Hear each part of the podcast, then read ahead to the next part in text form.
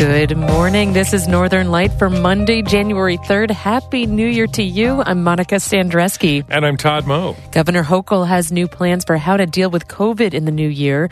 She wants to extend the state's mask mandate through the end of the month and has ordered millions of test kits for school children. We want to make sure we have enough supply so everybody can take a test kit home in their backpack come back the next day if they have a negative test and get tested again in a couple of days. This is how we believe, listening to the experts, that this is the safest way to keep children in schools. Meanwhile, prison advocates say the state needs to do more to protect inmates from the virus. More than 8,000 people incarcerated have gotten sick since the start of the pandemic. Jennifer Scaife says that may be an undercount and inmates remain at risk. There is a real distrust among incarcerated people in the health care that they receive. And that's why the vaccination rate remains just above 50%, far lower than the general public. And Ontario guitarist Pat Johnson explains what learning to play well that learning to play well does not come easily. Plus, we've got a sound quiz today. All of that's coming up on Northern Light. Stick with us.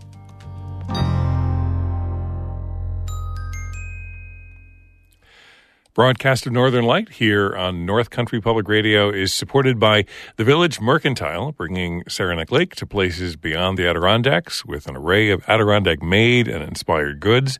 VillageMerc.com, anything but general. And Apothecary Chocolates, making gourmet chocolates by hand from all natural herbs, botanicals, and tree syrups. ApothecaryChocolates.com.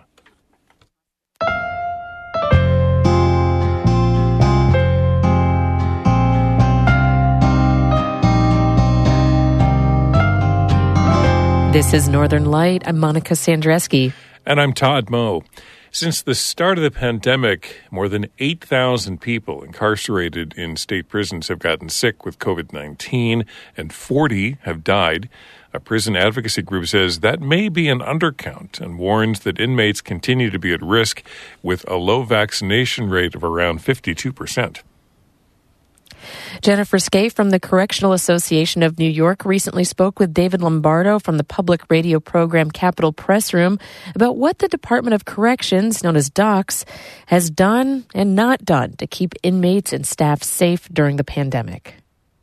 DOCCS has done, I think, far less testing than it might have. And what I suspect is that we've undercounted the number of positive cases because we know that, that COVID can appear asymptomatic in, in many individuals. And so I think that the true scale uh, of the impact of COVID from a from a health perspective alone is difficult to determine based on the numbers that they report. I think the other challenge and problem really uh, is that there is this issue of excess deaths, right? So there are the deaths attributable to COVID, and then there are deaths that happen because people did not seek or were not able to access care for other conditions. We know anecdotally, based on talking to hundreds of people in prison over the past year and a half, that there has been a great deal of neglect and non treatment of other conditions. How has the state's prison system approached uh, testing, and is there any sort of variance based on facility, or is there just one set policy that's being implemented uh, from the state? The policy that, that DOCCS has followed involves testing of people who demonstrate symptoms, which again will miss anyone who is asymptomatic. But to capture the possibility of asymptomatic cases, they had been using a surveillance testing a random testing strategy. But based on the conversations that we had with administrators at individual prisons over the past 18 months, some of that random testing was quite low. So for prison that held hundreds of incarcerated people, there might have been 10 random tests per week. What can you tell us about efforts to ensure that New York's prison population is vaccinated uh, against COVID 19? Governor Andrew Cuomo uh, did not designate people in prison in the earliest phases of the vaccine distribution. And it was only in phase two that incarcerated people began receiving the vaccines.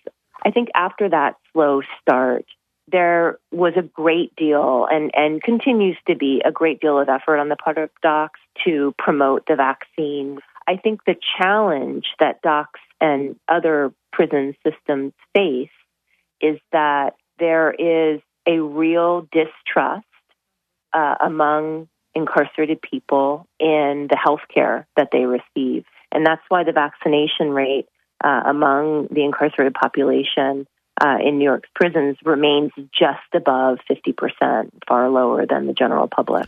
Jennifer Scaife with the Correctional Association of New York. She spoke recently with David Lombardo from the public radio program Capitol Press Room. In the meantime, Governor Kathy Hochul has unveiled a few plans to help the state as a whole cope with COVID in the first weeks of 2022. They include an extension of the statewide mask mandate until February 1st and more testing for school children. From Albany, Karen DeWitt reports. Hochul says her prime goals are to avoid economic shutdowns and keep children in school as they return to the classroom Monday. Her plan for the winter surge, which she calls the 2.0 version, comes as the state continues to break records for the number of people testing positive for COVID and hospital rates continue to climb. The governor says the good news is while the number of cases is skyrocketing, the death rate is far lower than earlier in the pandemic before vaccines became available. She says the highly transmissible Omicron variant, which continues to gain prevalence, appears much milder than the previous versions of the virus. And in South Africa, where Omicron was first detected, the surge has already peaked. We're not out of it. I'm not here to say we're out of this. We're, we are still addressing a very serious situation. Hochul says the state has procured over five and a half million rapid test kits that are being distributed to schools, and as many as eight million more are coming. She says the aim is to have enough tests on hand to successfully carry out what's known as a test to stay policy. We want to make sure we have enough supply. So, in the case where one of the classmates tests positive, Everybody can take a test kit home in their backpack, come back the next day if they have a negative test, and get tested again in a couple of days. This is how we believe, listening to the experts, that this is the safest way to keep children in schools. Beginning January 15th, college students who are eligible for the booster shot will be required to get one in order to return to campus for the spring semester. And Hochul says it's necessary to extend the state's mask mandate, which was to expire mid month, until the end of the month. The vast majority of the nearly 8,000 New Yorkers who are in the hospital with the virus are unvaccinated, an occurrence that Hochul says is unnecessary because vaccines are widely available. The state's health commissioner, Dr. Mary Bassett, says she's concerned over the increasing incidences of young children being hospitalized with the disease. In the week of December 5th through 11th, there were 70 pediatric admissions and in this week, beginning December 26th, there have been so far 299. And a large number of these are in children under five.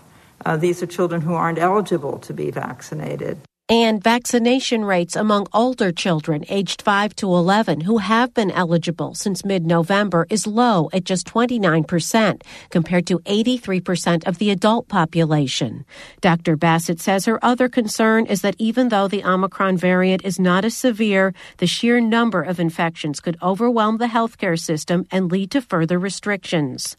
But the health commissioner and Governor Hochul say they aren't ready to impose further mandates on New Yorkers, but they say they won't hesitate to do so if things get worse than what is now expected. Trending wise, we're being asked to predict the future here, and that's not something we could do. Hochul is facing a Democratic primary for election in 2022, and one of her opponents critiqued her new plan. Long Island Congressman Tom Suozzi says it falls far short, and among other things, the governor needs to open more state run testing sites, including drive through sites, to ease the testing crunch. In Albany, I'm Karen DeWitt.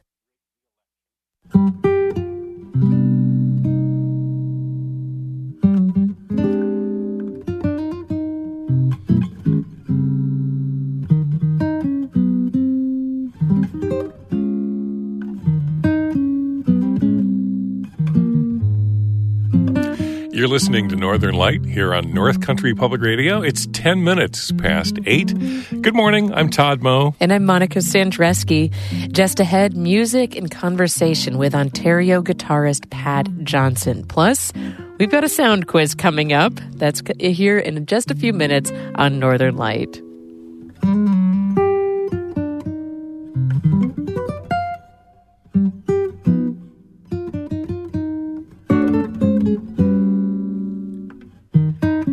Music by Colton guitarist Paul Myers.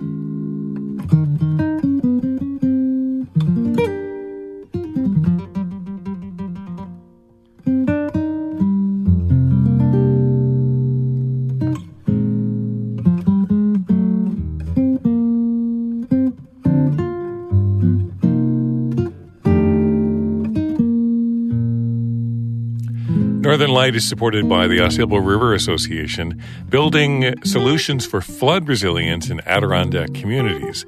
Learn more at ausableriver.org.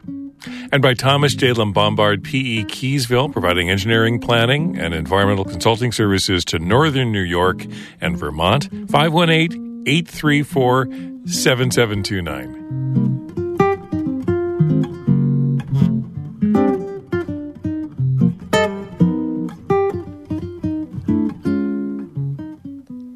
Governor Kathy Hochul has signed into law a bill that will raise the age that a child can be arrested for certain crimes from age 7 to age 12.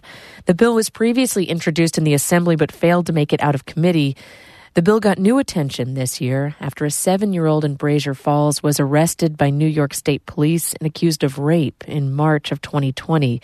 Brasher Falls is in northern St. Lawrence County.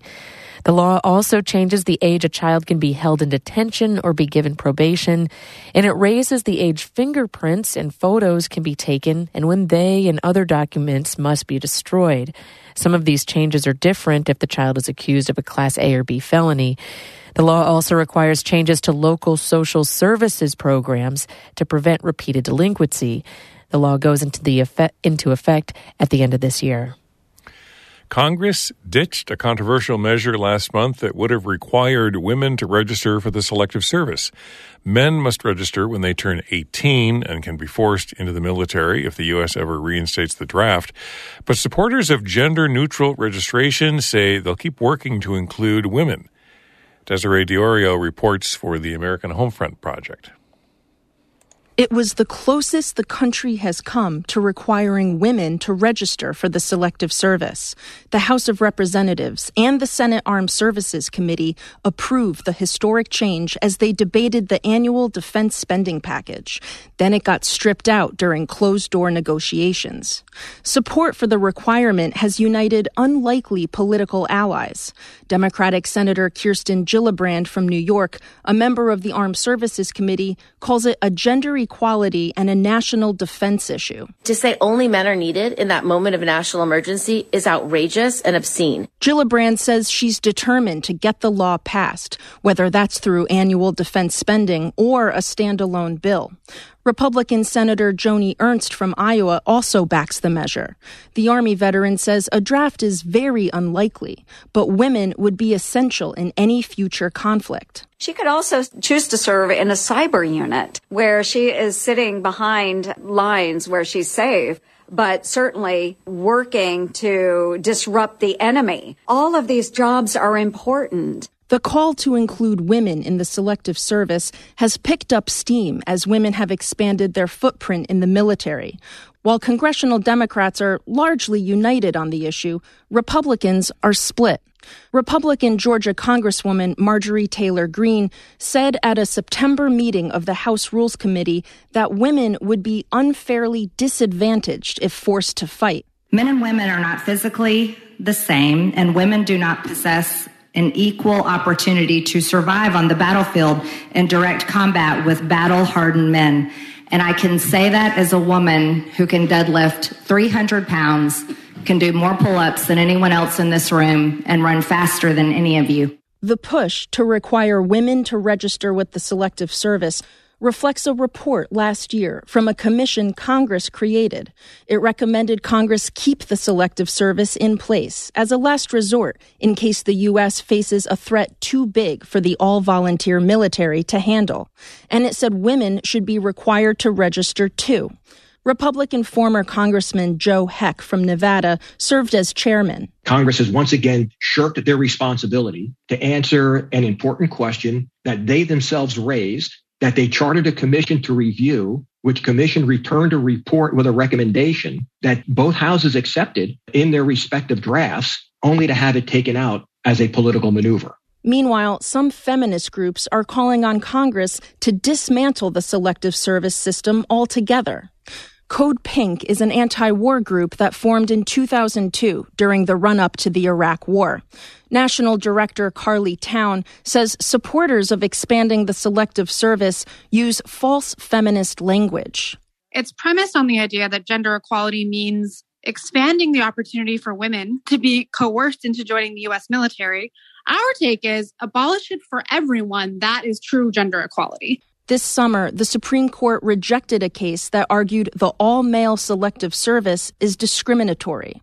The justices said the issue was for Congress to decide. Former Congressman Joe Heck hopes now the Supreme Court will revisit the issue. I'm Desiree D'Iorio on Long Island. This story was produced by the American Homefront Project, a public media collaboration that reports on American military life and veterans. Funding comes from the Corporation for Public Broadcasting.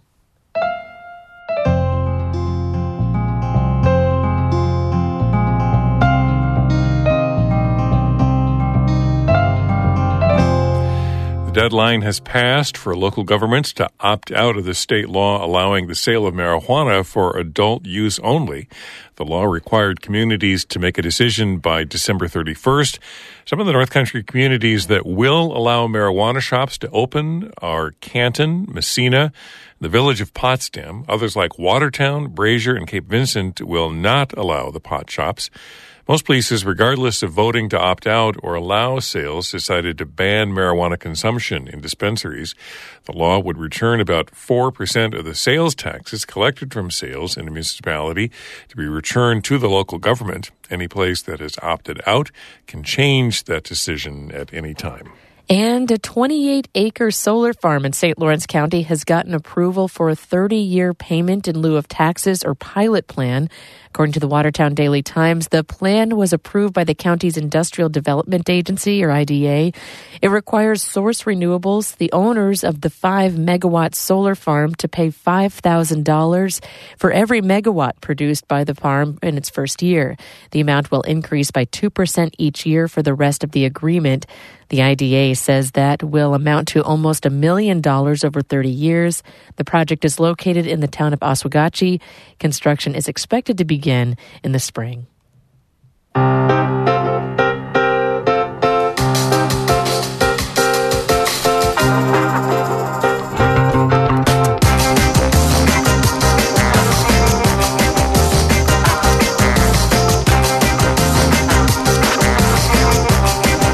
Listening to Northern Light here on North Country Public Radio. Good morning. I'm Todd Moe. And I'm Monica Sandreczki. In just a minute, what life is like for an Ontario guitarist playing music is not a gift, says Pat Johnson.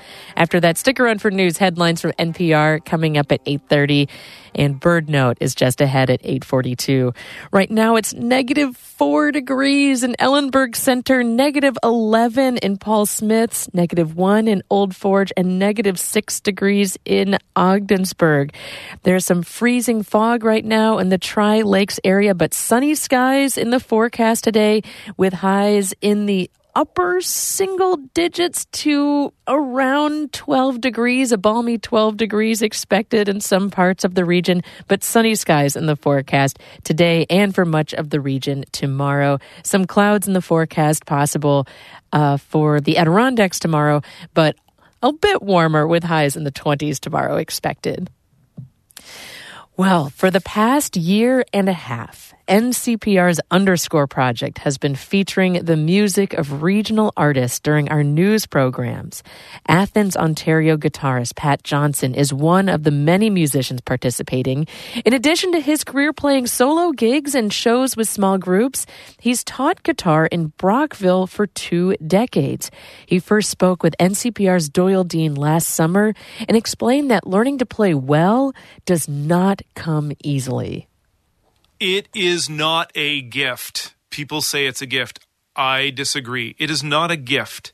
You earn how to play. At least I have to earn it. It didn't come to me. I had to go after it every ounce. I'm not gifted when it comes to being able to play music. Every note is like lifting a brick.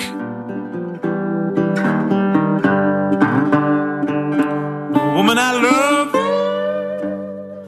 took from my best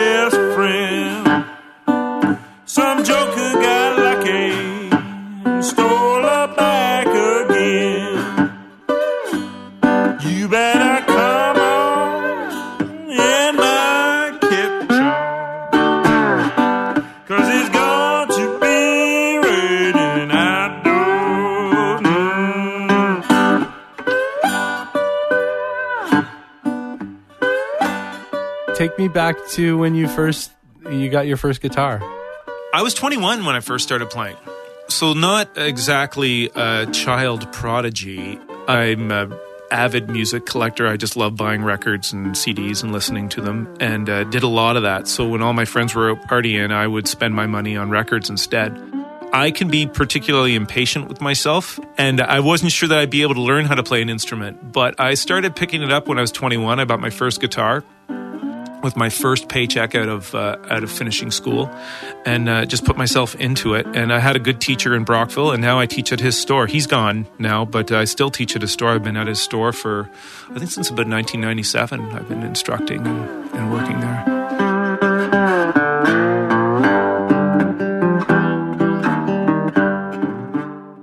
You play a certain finger style. Can you kind of like deconstruct it for us?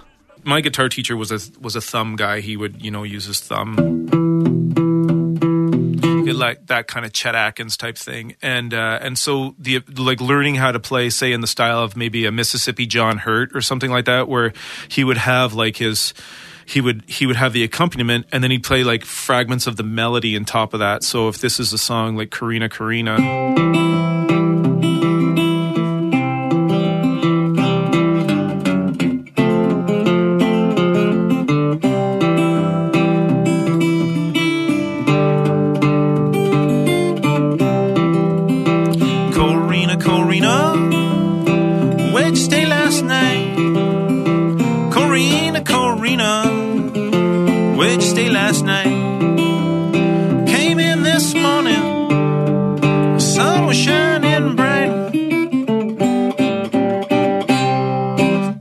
You hear a bit of the chord that's happening there.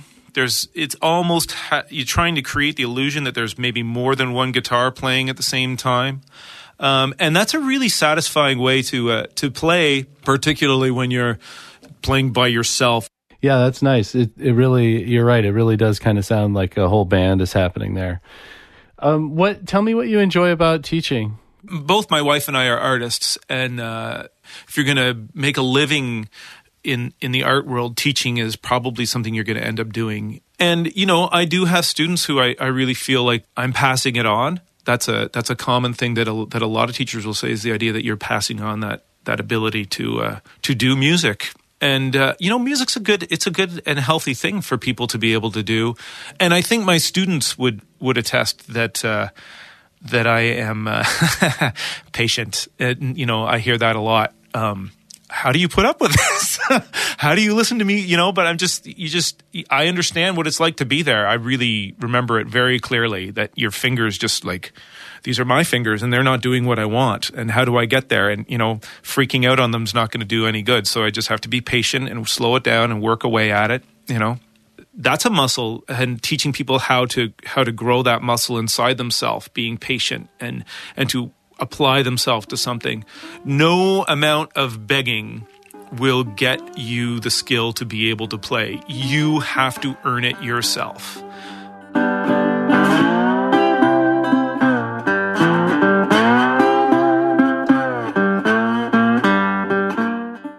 Thanks, Pat. Hopefully, you enjoyed the interview as much as I did. It was great. Yeah, good.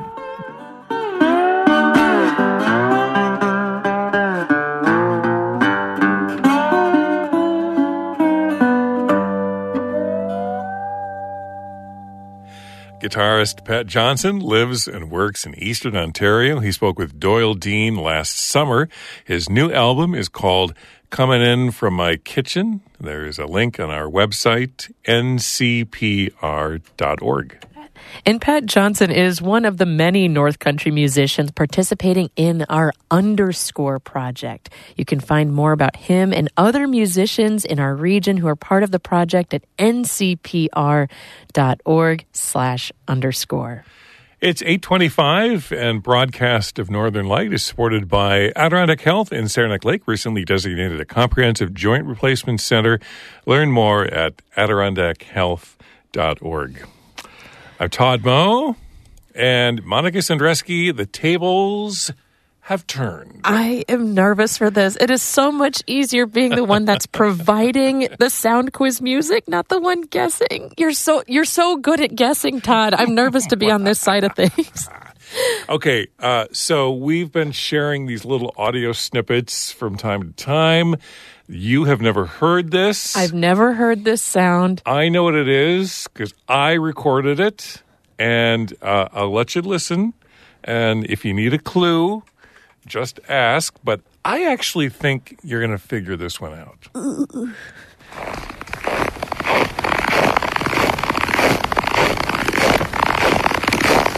Oh, Todd, I think I know that. Are you are you walking in the new snow? Not of- only am I walking in the new snow, I am walking in the new snow at about minus 15 degrees Oh my goodness. on my way out to the car. Well done. Okay, you gave me an easy one. That was pretty easy. Well, you know, but it's timely, right? It's very timely. It's I actually timely. love, I love that crunchy sound. Oh, yeah. When it's bitter cold. Yes. And you walk on the snow, especially if the like it's been plowed or it's packed down, and your feet make that scrunchy noise. Oh, Uh, that yes. for me is like one of the sounds of winter. Oh, it absolutely is. And I bet we should ask Eileen O'Donohue when she comes back on. I bet she knows why it just sounds different. There must be something just in the air with the temperature or the atmosphere or something. When is she coming back on? She's in on, in a couple weeks. Yeah, she'll be back mid month. Uh, and that's a really good question. Uh, and maybe a listener knows the answer. So if you do, radio at ncpr.org. And if you have, I recorded that on my, my smartphone. Oh, With the, perfect. with the voice app. And it was super simple, Yeah, right? and super simple. And we want you to do the same thing, right? Yes. And you can send it to me so we can try to stump Todd, or maybe now you're on the, if you're trying to stump me instead of Todd. so you could email at monica at ncpr.org. If you want to stump me, email Todd at ncpr.org.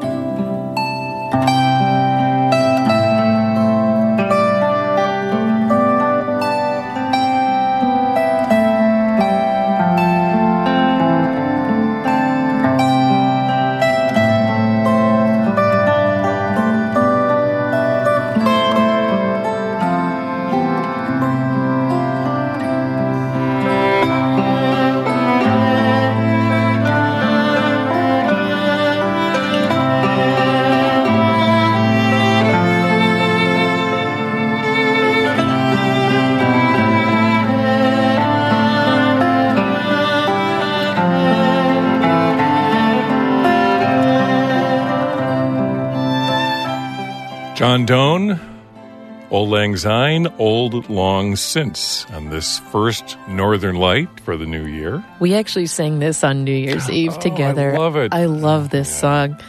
Oh, this is wonderful.